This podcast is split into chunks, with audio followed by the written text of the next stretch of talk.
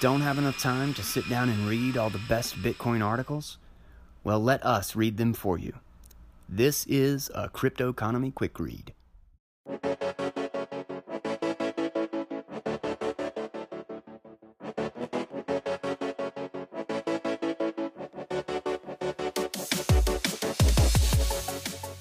What is up, guys? Welcome back to the show. This is The Crypto Economy, and I'm Guy Swan, your host, the guy who has read more about Bitcoin than anybody else you know.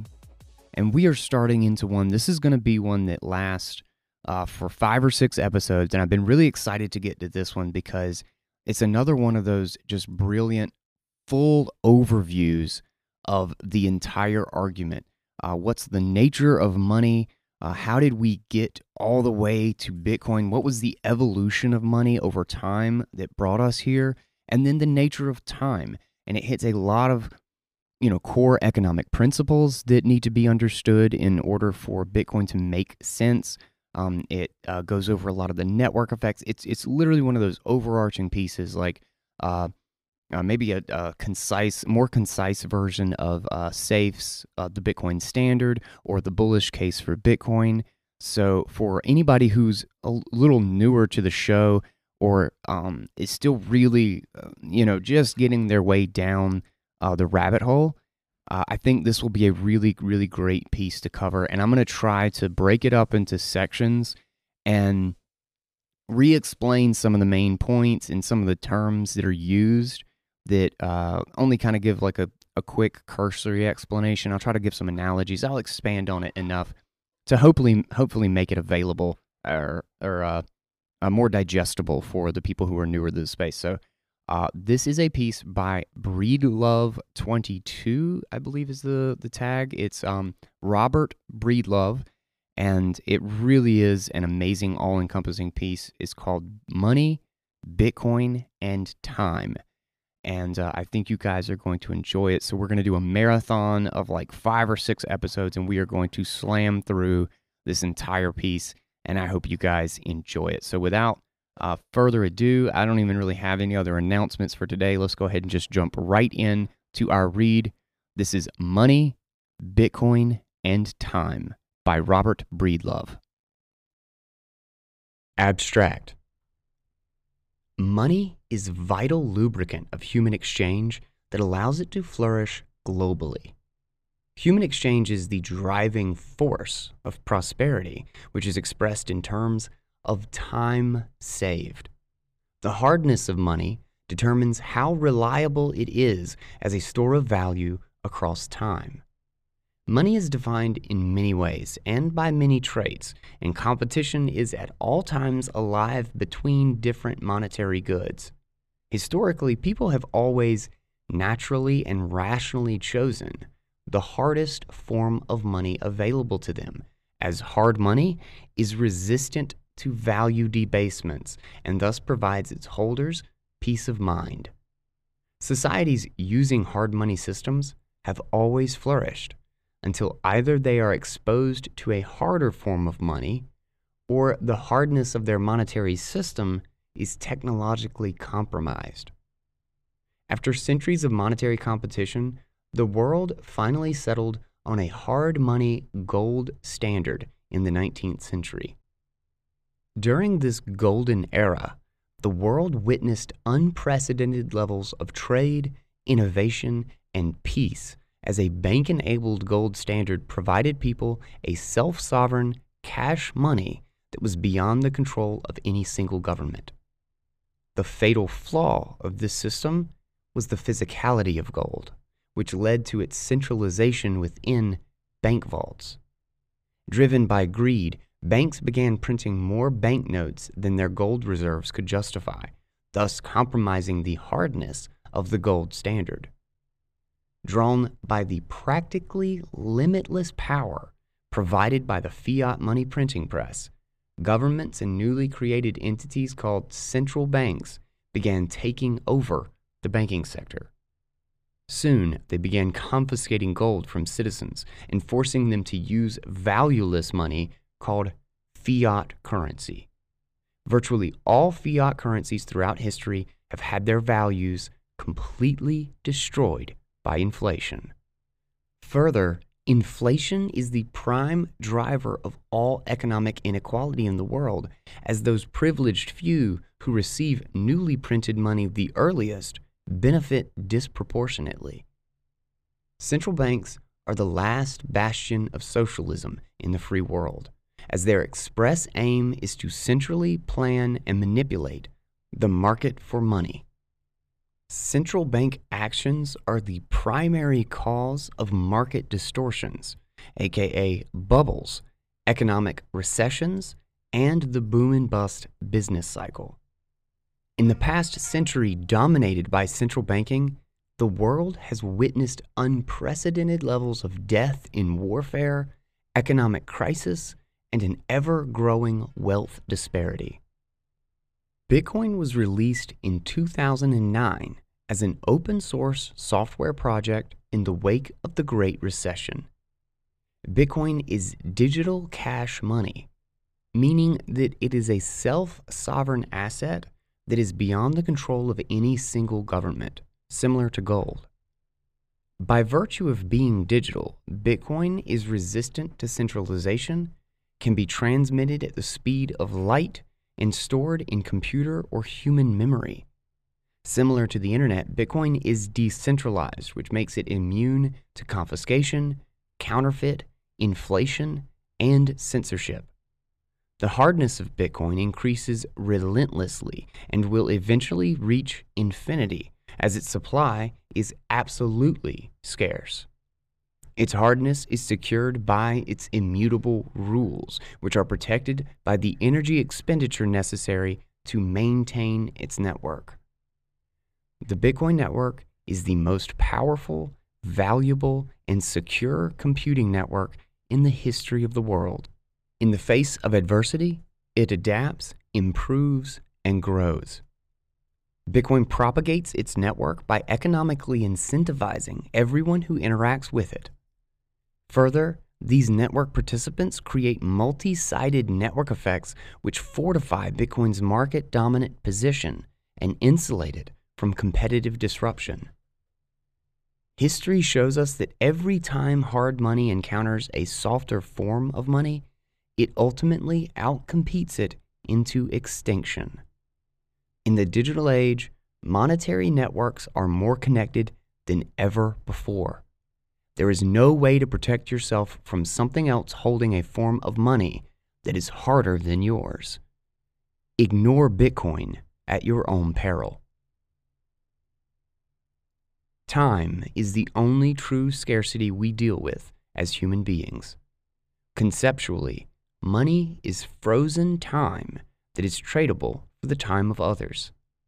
Therefore, the finite supply of Bitcoin makes it perfect for freezing and transacting finite time. Diffusion of and trust in innovative technologies like Bitcoin grow over time and benefit early adopters the most. As a purely informational innovation, Bitcoin is protected under freedom of speech laws. Looking towards the future, game theory shows us that global Bitcoin adoption is virtually inevitable. As it begins demonetizing government fiat money economies, it is only a matter of time before central banks suffer competitive disruption from Bitcoin. Of course, the future is uncertain, and the end could always be near, so only time will tell how this all plays out. Part one. Money. The simple truth about money. Money is the most successful story ever told by humans. It is a reflexive narrative, meaning that it has value only because everyone believes it, and everyone believes it because it has value. Money is a story that continues to be written. Human exchange. Human beings are a networked species. Initially, these were small bands of hunters and gatherers, numbering no more than one hundred fifty persons strong, or Dunbar's number. When humans began to exchange with one another, they intuitively discovered the division of labor, which allows people to focus on their relative advantages and concentrate on their chosen craft. The division of labor enables the specialization of productive efforts for mutual gain. If John makes axes faster than Steve, and Steve makes bows faster than John, then they both are better off by specializing and trading.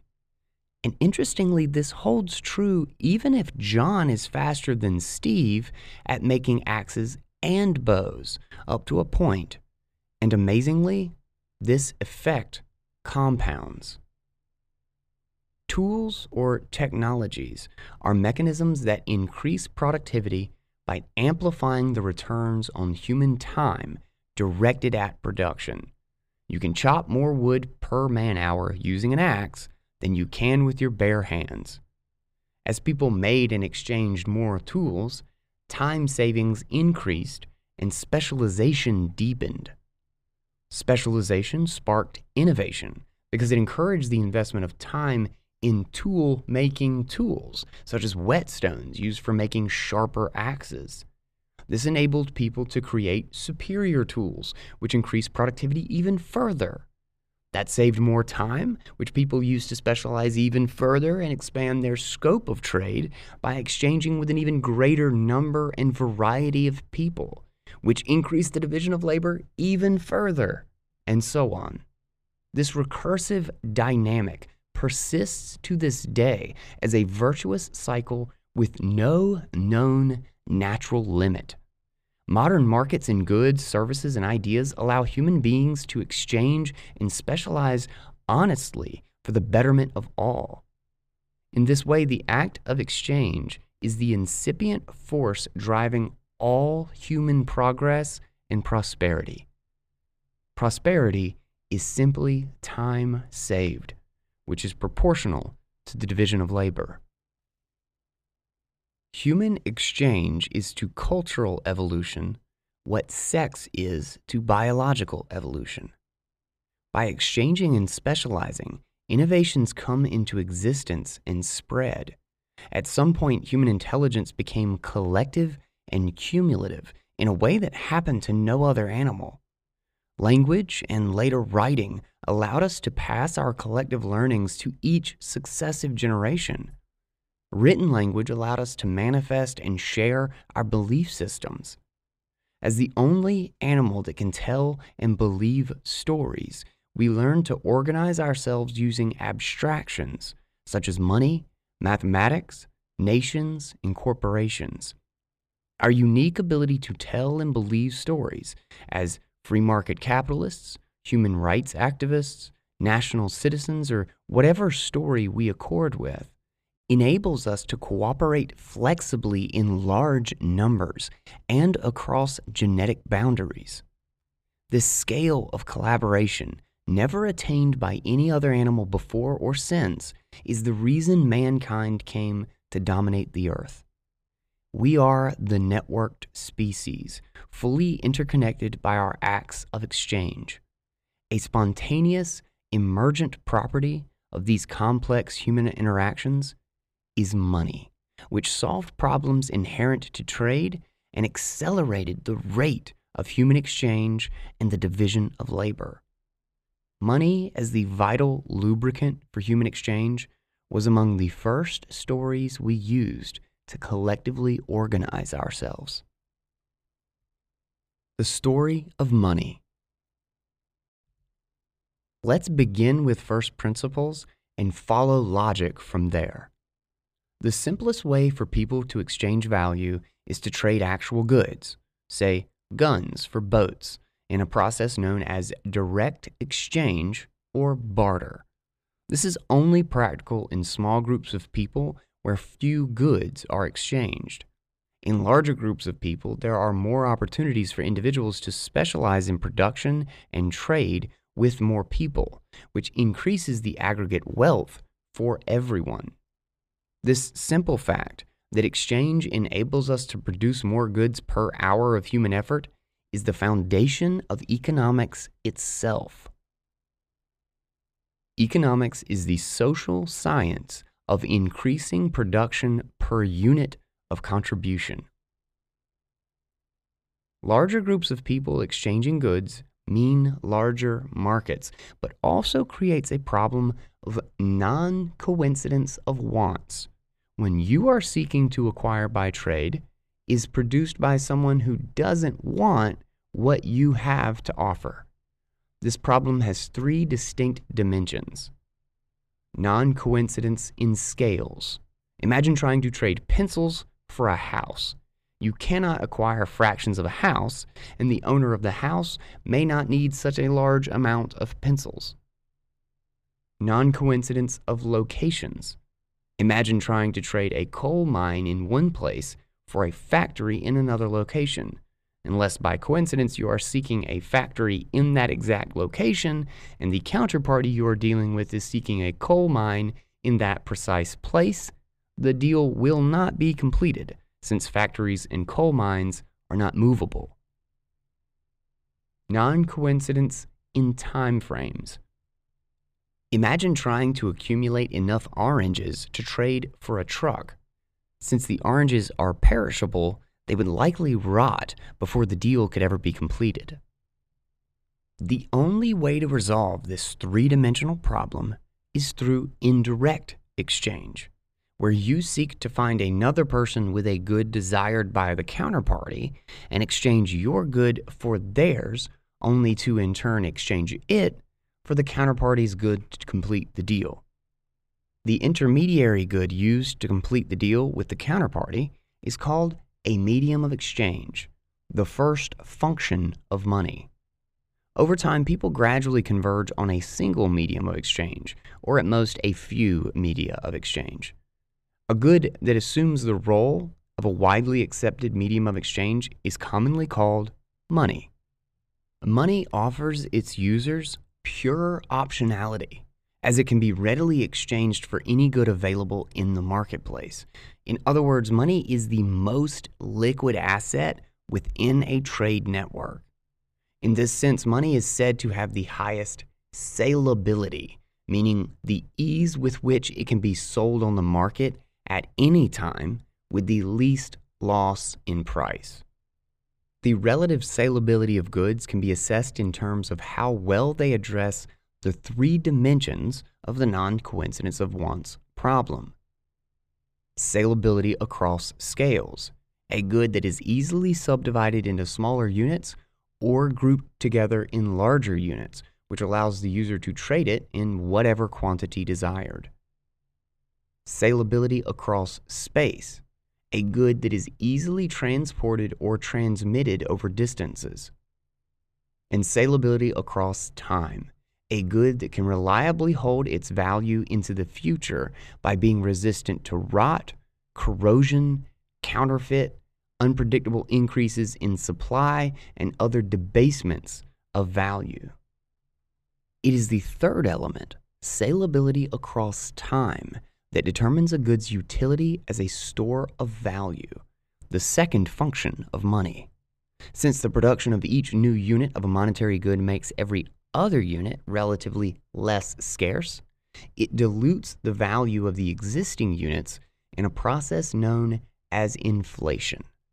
Protecting value from confiscation via inflation is a critical feature of money, and money is critical to the existence of flourishing trade networks. Hard money. Hard money is more trustworthy as a store of value precisely because it resists intentional debasements of its value by others and therefore maintains salability across time. The hardness of a monetary good, also known as its soundness, is determined by the stock of its existing supply and the flow of its new supply. The ratio which quantifies the hardness of money is called the stock-to-flow ratio. Stock is the existing supply of monetary units. Flow is the newly created supply over a specified time period, usually one year. Dividing the stock of a monetary good by its flow equals its stock-to-flow ratio. The higher the stock-to-flow ratio, the greater the hardness or soundness of the money. The higher the stock-to-flow ratio, the more resistant the money is to having its value compromised by inflation. There are no correct choices as to forms of money. However, there are consequences to what form a market naturally selects. If people choose to store their wealth in a monetary good which exhibits less hardness, then the producers of this monetary good are incentivized to produce more monetary units, which expropriates the wealth of existing unit holders and destroys the monetary good's salability across time. This is the fatal flaw of soft money. Anything used as a store of value that can have its supply increased will have its supply increased as producers seek to steal the value stored within the soft monetary units and store it in a harder form of money. As many historical examples in this essay will demonstrate, any monetary good which can have its supply cheaply and easily increased will rapidly destroy the wealth of those using it as a store of value. For a good to assume a dominant monetary role within an economy, it must exhibit superior hardness with a higher stock-to-flow ratio than competing monetary goods. Otherwise, excessive unit production will destroy the wealth of savers and the incentives to use it as a store of value. Particular goods achieve monetary roles based on the interplay of people's decisions.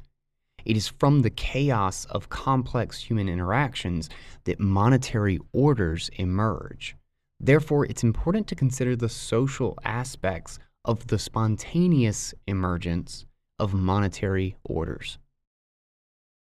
Money is a social network. All right, let's stop right here for now, and uh, I want to kind of go over this section. Um, and uh, first, let's actually hit our sponsor. I'm going to go grab something to drink, and then we'll go through and I'll explain uh, a little bit differently what we just covered.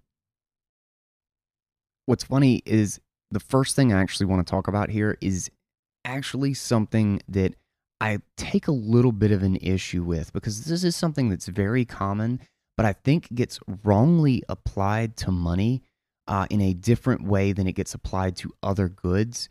Because even though there is a degree of speciality, I guess you could say, in monetary goods, it is it gets led to, people are led to believe that it's more of like a religious thing, and I really don't think that's the case. So I want to start with just the quote that we open with, because this I actually take, I, I think this is almost more obscuring some of the reality of money than it actually is Uh, enlightening or revealing. But let, let me go ahead and hit the quote, and I'll tell you what I mean. So, money is the most successful story ever told by humans.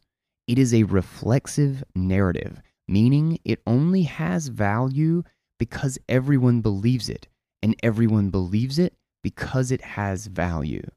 Money is a story that continues to be written. Now, I actually like this quote, but I, I really don't think, I think it kind of le leads to a misconception. Um, and it, it's my, uh, I, like I have people, it really bothers me, the misconception that money is entirely subjective. Um, and be because value itself is subjective. I think it leads people to believe that money is only money because everybody agrees it's money. And there is a degree of truth to that, but it indicates or, or it, it makes it seem like there are no real characteristics, that there's no base in reality, that it's just a big dream.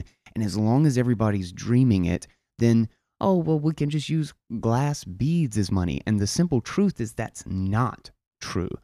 Um, it, it actually has to, it has to be based in something real in the world that is definable.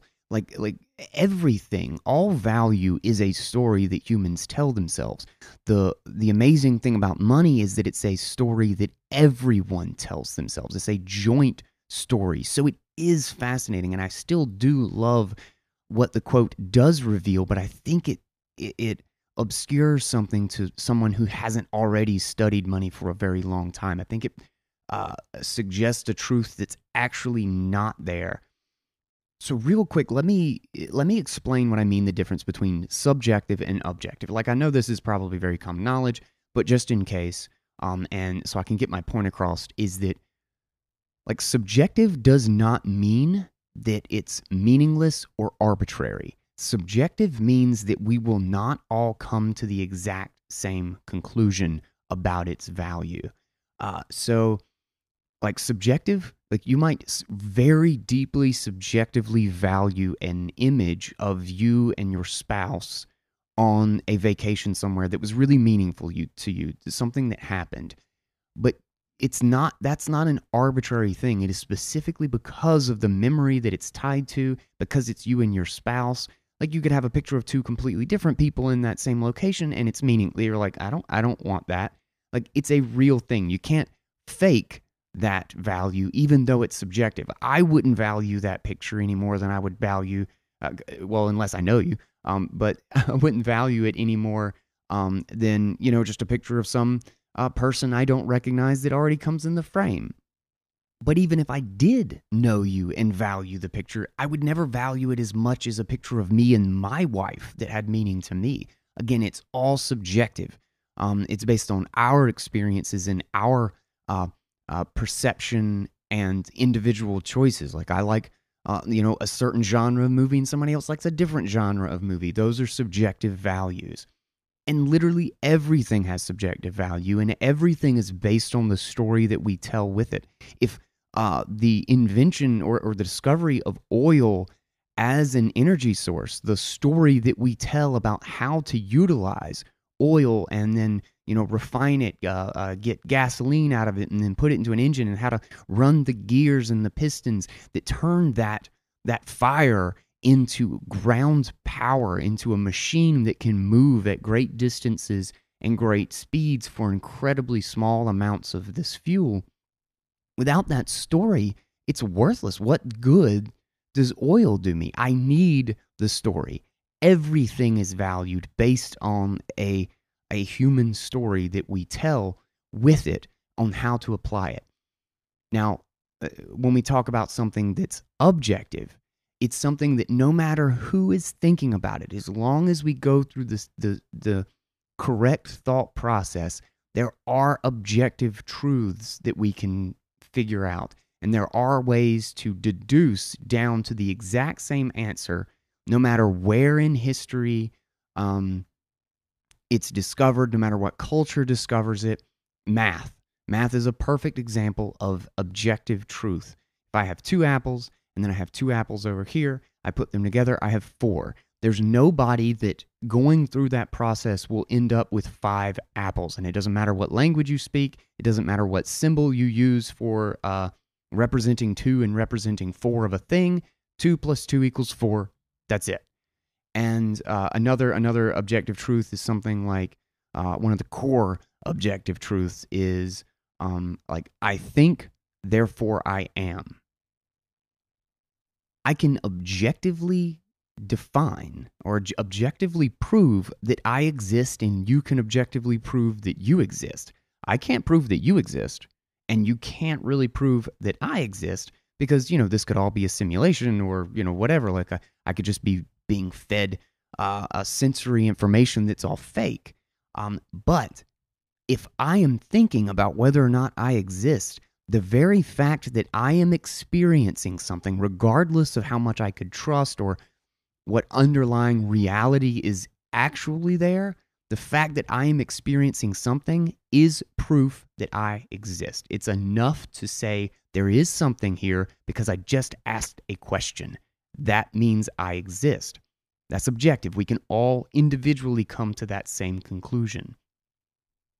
So that's a really long roundabout way to get to my point that uh, money's value is a story that we all tell ourselves, but it is not arbitrary. Um, in fact, you could argue that because it's a culmination of so many millions or billions of people's subjective values in one, that it's an ar- uh, arguably more objective measurement than anything else out there. Um, because it's not a single individual, it's it's a collective that ends up producing the end result of the price system. But what what empowers that is this thing uh, that we uh, kind of talk about towards the beginning of this section, uh, is the division of labor, of specialization within the economy. That at some point, um, like human exchange is what creates economic progress. The only t- the only thing that makes an economy an economy is the fact that it is a collective, uh, it is a it is a collective effort to produce a better situation for everyone all at once. And it is the further specialization of uh, tasks uh, within an economy that makes it more and more, makes progress greater and greater, efficiency greater and greater, and allows us to benefit from a collective, a, commu- a cumulative knowledge of human society. Um, uh, I, I love the quote that uh, uh, it was, human exchange is to cultural evolution what sex is to biological evolution. It's the constant uh, uh, marrying of multiple ideas and the ability to benefit from uh, thousands and millions of other people's uh, inventions and ingenuity and knowledge sets and skills, all of these things. Like, money is an absolute breakthrough. It's it's sort of a, it behaves like so many things at once because it's such a standardized good.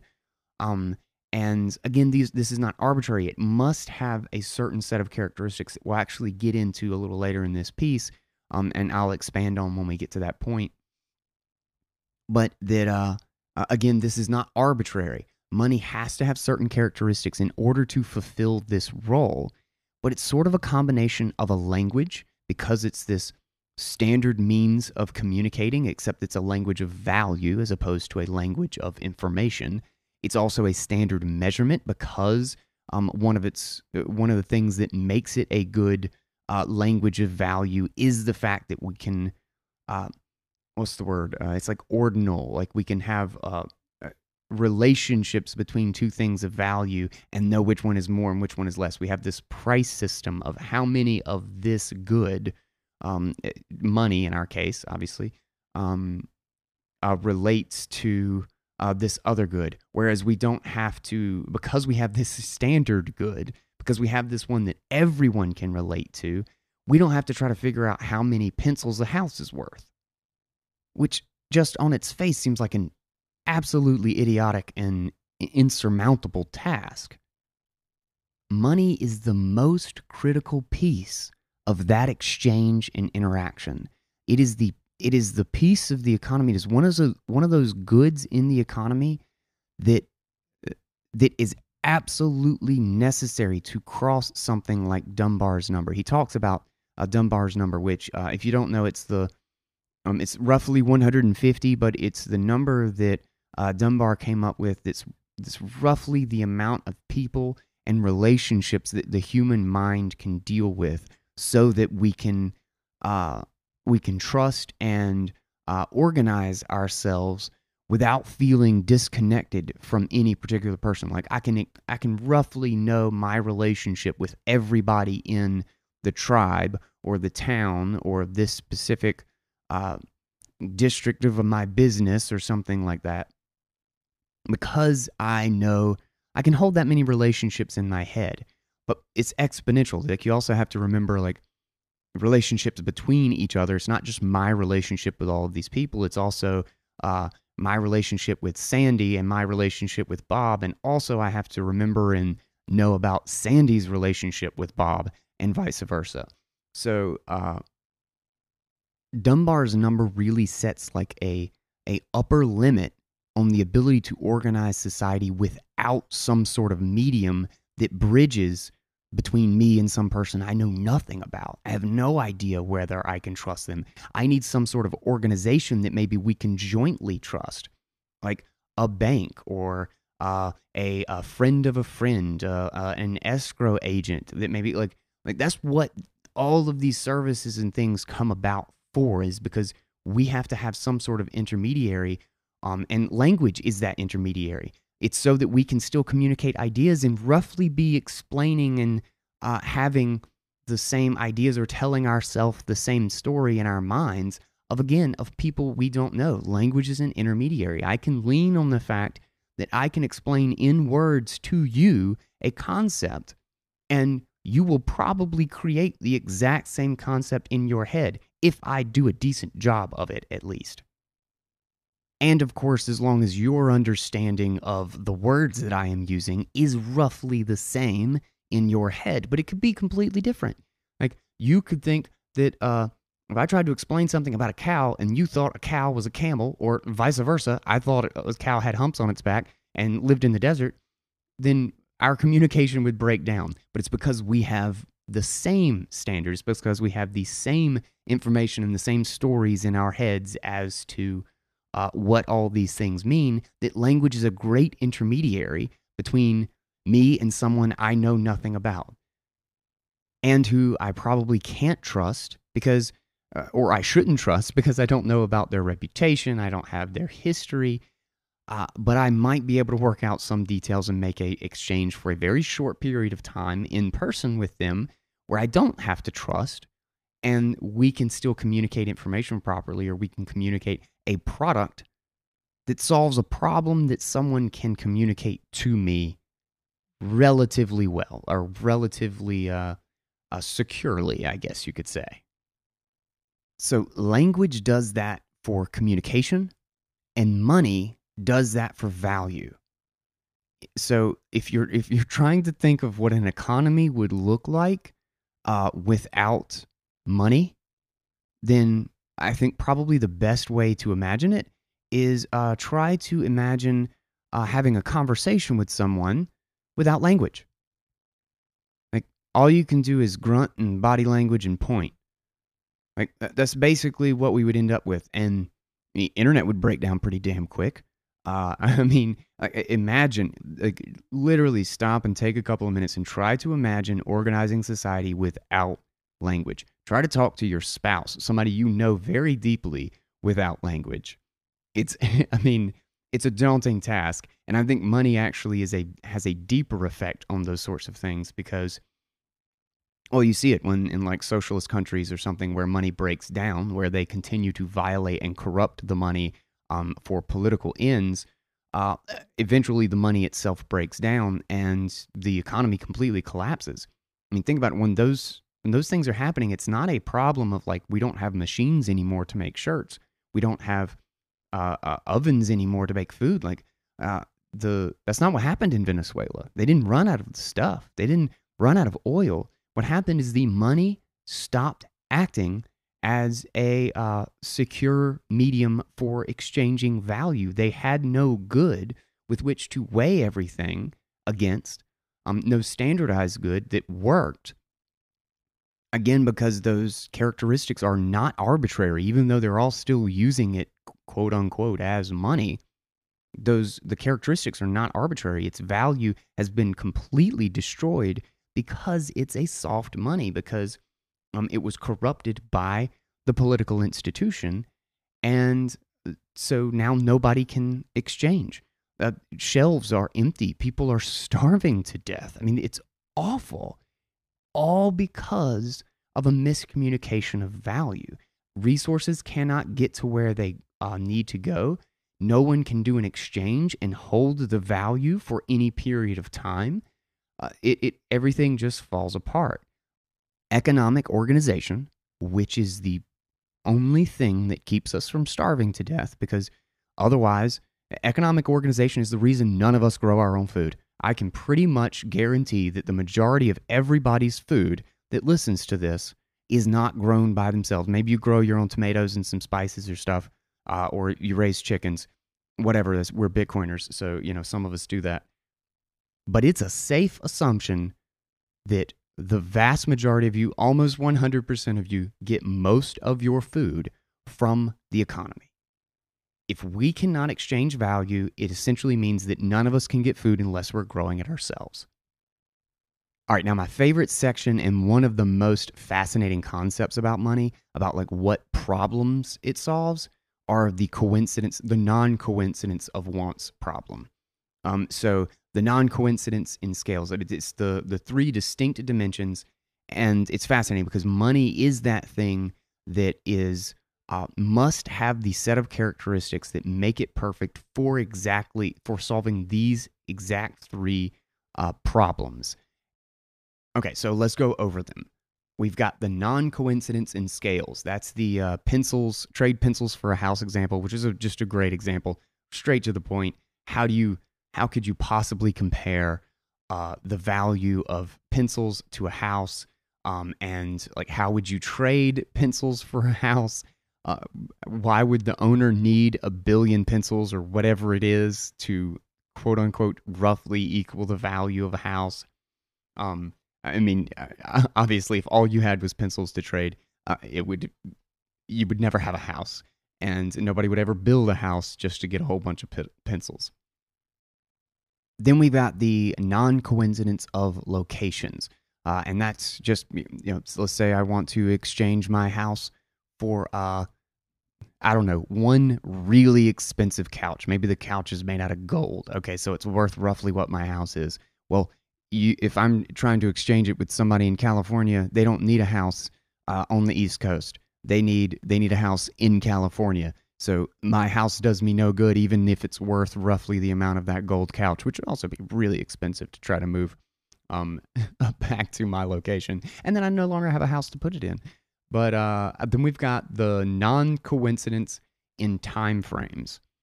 And uh, that's a the great example uh, he gave was the, trying to get enough oranges to buy for buy a truck. Is the oranges would just perish, uh, it would rot. They would rot before you would ever have enough um, to actually accumulate the value of a truck.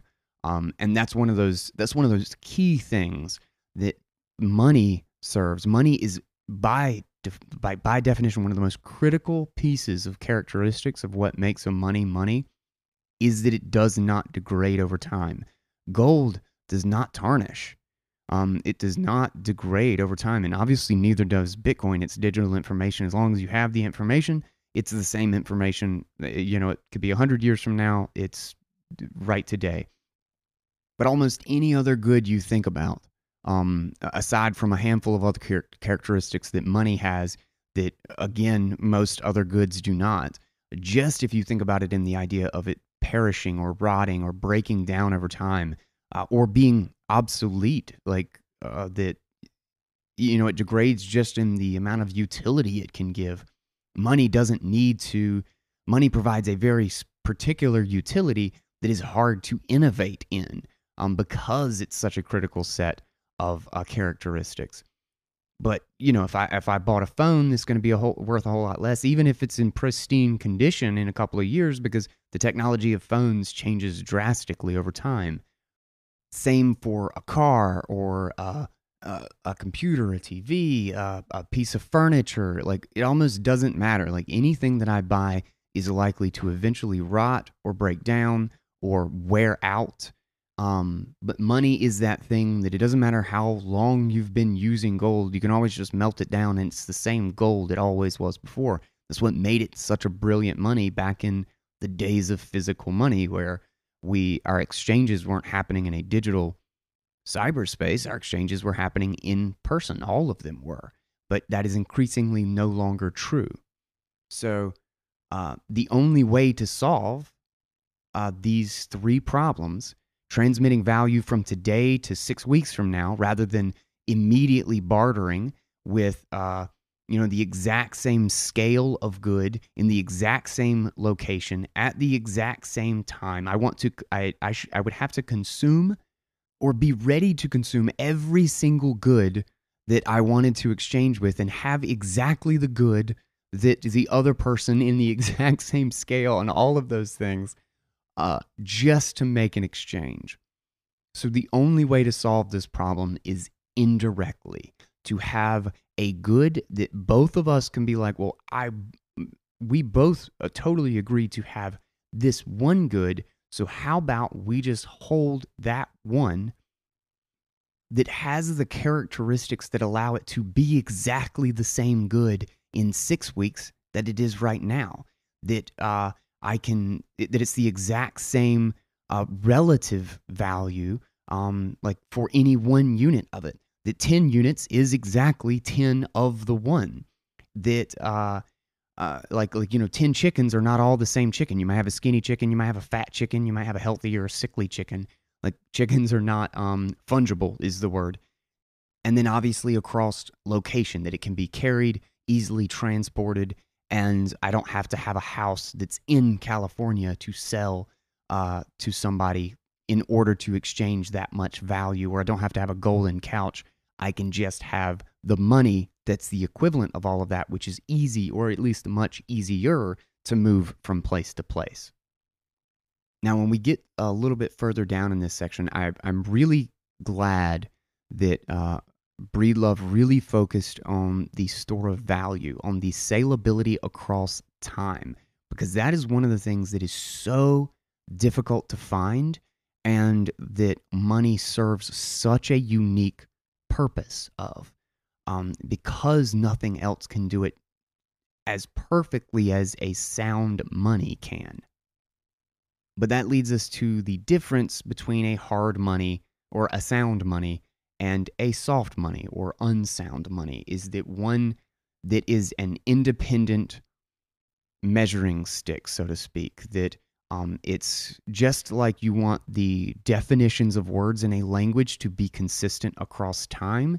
You want the number of units of money available to not be uh, not be able to be manipulated, because if, if there is a soft money and we are all using it as an independent good, well, then you have the ability to print that money, to make that money from nothing, while everyone else has to earn it. Everyone else has to exchange it, and it's incredibly scarce for them. Therefore, they have to give up all of their time into producing value for someone else in order to get the valuable good that they want, money, um, in its place, because it gives them that, um, that uh, uh, complete optionality to purchase any other good in the economy, whereas, you know, everything else, like I can't I can't take a guitar and just buy anything I want. I need money to get all of that optionality. A guitar is very limited to the people who want a guitar.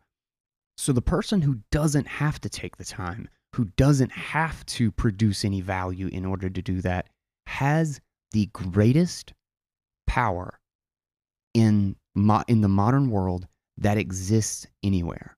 They have the full option of purchasing any amount of any good and and commanding the labor and the time of any person in the entire economy that accepts that monetary good without doing anything in exchange. It is the power to command practically limitless resources for no cost whatsoever. Obviously, there is a limit because you destroy the value of the good, so it's this constant interplay between how much can I get away with before people notice that I'm stealing all of the resources in the economy. But that's effectively what it is. Everyone else is earning money, everyone else is earning value, and everyone else is producing value. And then there is one institution which prints money and does nothing but consume. All it can do is consume, because it's not participating in economic exchange, it's partic- participating in the manipulation of money to extract value. And now we could all just like pass it off and be like, oh, well, we'll just get really, really good people to manage our soft money. Well, that's just that's just ignoring human like human nature, that anything that we, we will always use the path of least resistance. And, you know, power corrupts. Absolute power corrupts absolutely. We this is a basic truism. We know this about humans. If you put them in incentives that will reward bad, corrupt behavior, they will become bad, corrupt people. It's really just an inevitability, and the tiny, teeny, tiny, itty-bitty fraction of people who may be able to make independent, good choices in spite of that are irrelevant, because they're mostly cartoon characters that are made up. Everyone is flawed. Even if you have good intentions, that doesn't mean that you only produce good results or that you only do good things. All you have to do is believe something incorrectly, which we all do. That is one hundred percent inevitable, and you could have a terrible, terrible thing happen no matter how good your intentions are. So a sound money is one where its uh, its scarcity is completely independent of any other single institution. Gold is a great example. There is nobody that can just create gold out of thin air. That's what made, that's what led to the Industrial Revolution and the explosion of wealth and the birth of the modern economy that happened throughout the mid to late eighteen hundreds um, until the fiat era, which we are now in, where uh, money is by decree and there are certain elites who hold the power to command all of our resources simply because they're really close to the printing press. So in my opinion, the real, the fundamental difference between a hard money and a soft money is the difference between a completely level playing field where everyone has to actually use mutual exchange to achieve monetary goods, that you can only Um, get it through real value or real cost, real value production or actual human cost in order to obtain that value, as opposed to soft money where it can easily be corrupted and manipulated and value can be extracted dishonestly. So the difference between a hard money and a soft money is whether or not it's an honest ledger of human exchange or one where it's a dishonest ledger of human exchange. But before we close this out, the one idea that I really just want to get across that's so critical, that I think is such a widely held misconception, is that people don't realize money is a tool. Money is an, because it's it's it's one of those things like a fish doesn't know it's wet. Because it's everywhere, it just becomes this default thing. And then, you know, people end up believing or repeating this, like money is the root of all evil or something, just because Um, they see people do terrible, because people are greedy. And you forget that money is a tool, and it's a tool that actually allows us to cooperate. And even though we have no way of, uh, like without money, to assign any kind of reasonable or explainable price that could get, one that everyone can relate to, with their completely separate actions, their ideas of the world, the narratives of who is good and who is bad, like all the differences that we have, the different communications, like the, the different languages that we use. How could we possibly compare the scarcity and the value of all of our different skill sets, the different machinery, uh, uh, the different m- means of organization, all the costs, the resources involved, the millions and millions of elements that determine just the cost of a pencil, and trying to compare that to the cost of a car? Think about what a miracle it is that we have a good that fulfills a, a role as a tool to bridge those two completely different, mind-blowingly unrelated goods.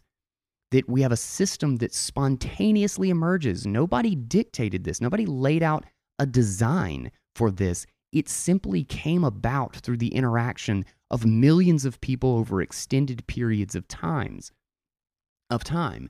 Uh, I, Pencil is a really, really great piece that if you have not read it or heard it, uh, you really need to you really need to cover that one. That one's absolutely critical. It's uh, Leonard Reed. I don't know which episode it is, but I'll uh, try to remember to put it in the show notes. Um, but try to imagine just the vast complexity and really endless string of connected exchanges that a single price accounts for. I mean, like the, the let's take the price of a pencil, since we're on it, is that it seems incredibly disconnected from the cost of a diaper that a mother would need for her child. But that that mother may work at the restaurant that feeds the workers who work in the factory that produces the pencils, which she will decide whether to buy or not based on the relative cost of having a pencil or using alternatives like a pen, a quill, or a smartphone, and those relative costs that she has for uh, buying her, her child diapers. If, if your mind is not blown by trying to imagine the fact that there is a good that can connect all of that together, then your schooling has done you a monumental disservice. By being that intermer- intermediary good, it is uh, it is essentially so liquid in the economy. It is so available as a good from every participant that it connects the markets of every other good, uh, every other means of organization, everything in society is actually connected and can work together on the same relative understanding of what value is. And it just emerges from this collective standard, and my life becomes vastly better because I can trade for a computer that I really don't know how to make. Like, I tell people, like, oh, I made my computer because I bought like six pieces and stuck it together with a couple of screws. I didn't build the computer. I don't know anything about making a chip or even the machine that makes the chips for me. I don't know how, I don't know the first thing about my microphone, about how it really works. I, I don't know how to get any of the metal materials. Uh, I couldn't possibly figure out how to, like, trying to design a screw, of, of actually just making a screw to put any of this stuff together. Uh, how would I do that? How would I go about doing that if I could not exchange for someone else's already having solved that problem for me, a tool that just does it? So the it, it literally, I mean, think about it. It took thousands and thousands of years for all of the inventions to reach this point. It would genuinely take thousands and thousands of years of millions and millions of people to even do just what I have sitting in front of me right now today. This setup would take millions of lifetimes to find the aluminum, to discover aluminum, to find and actually figure out how to mine it, to figure out how to transport it all the way around the world to get it here, to figure out the machine. All I mean, it, it's endless. I could go on for six hours just pulling shit out of my ass that I would have to know to figure out this setup. But what did it take me? It took me a matter of a couple of days worth of work to just exchange my value. And my only thing that I know how to do is just talk into a microphone. That's the one thing that allows me to exchange the value. That is extreme specialization and division of labor in the economy that is one hundred percent not even close to possible without the tool of money at our disposal. Money is not the root of all evil. It is the veritable foundation of society.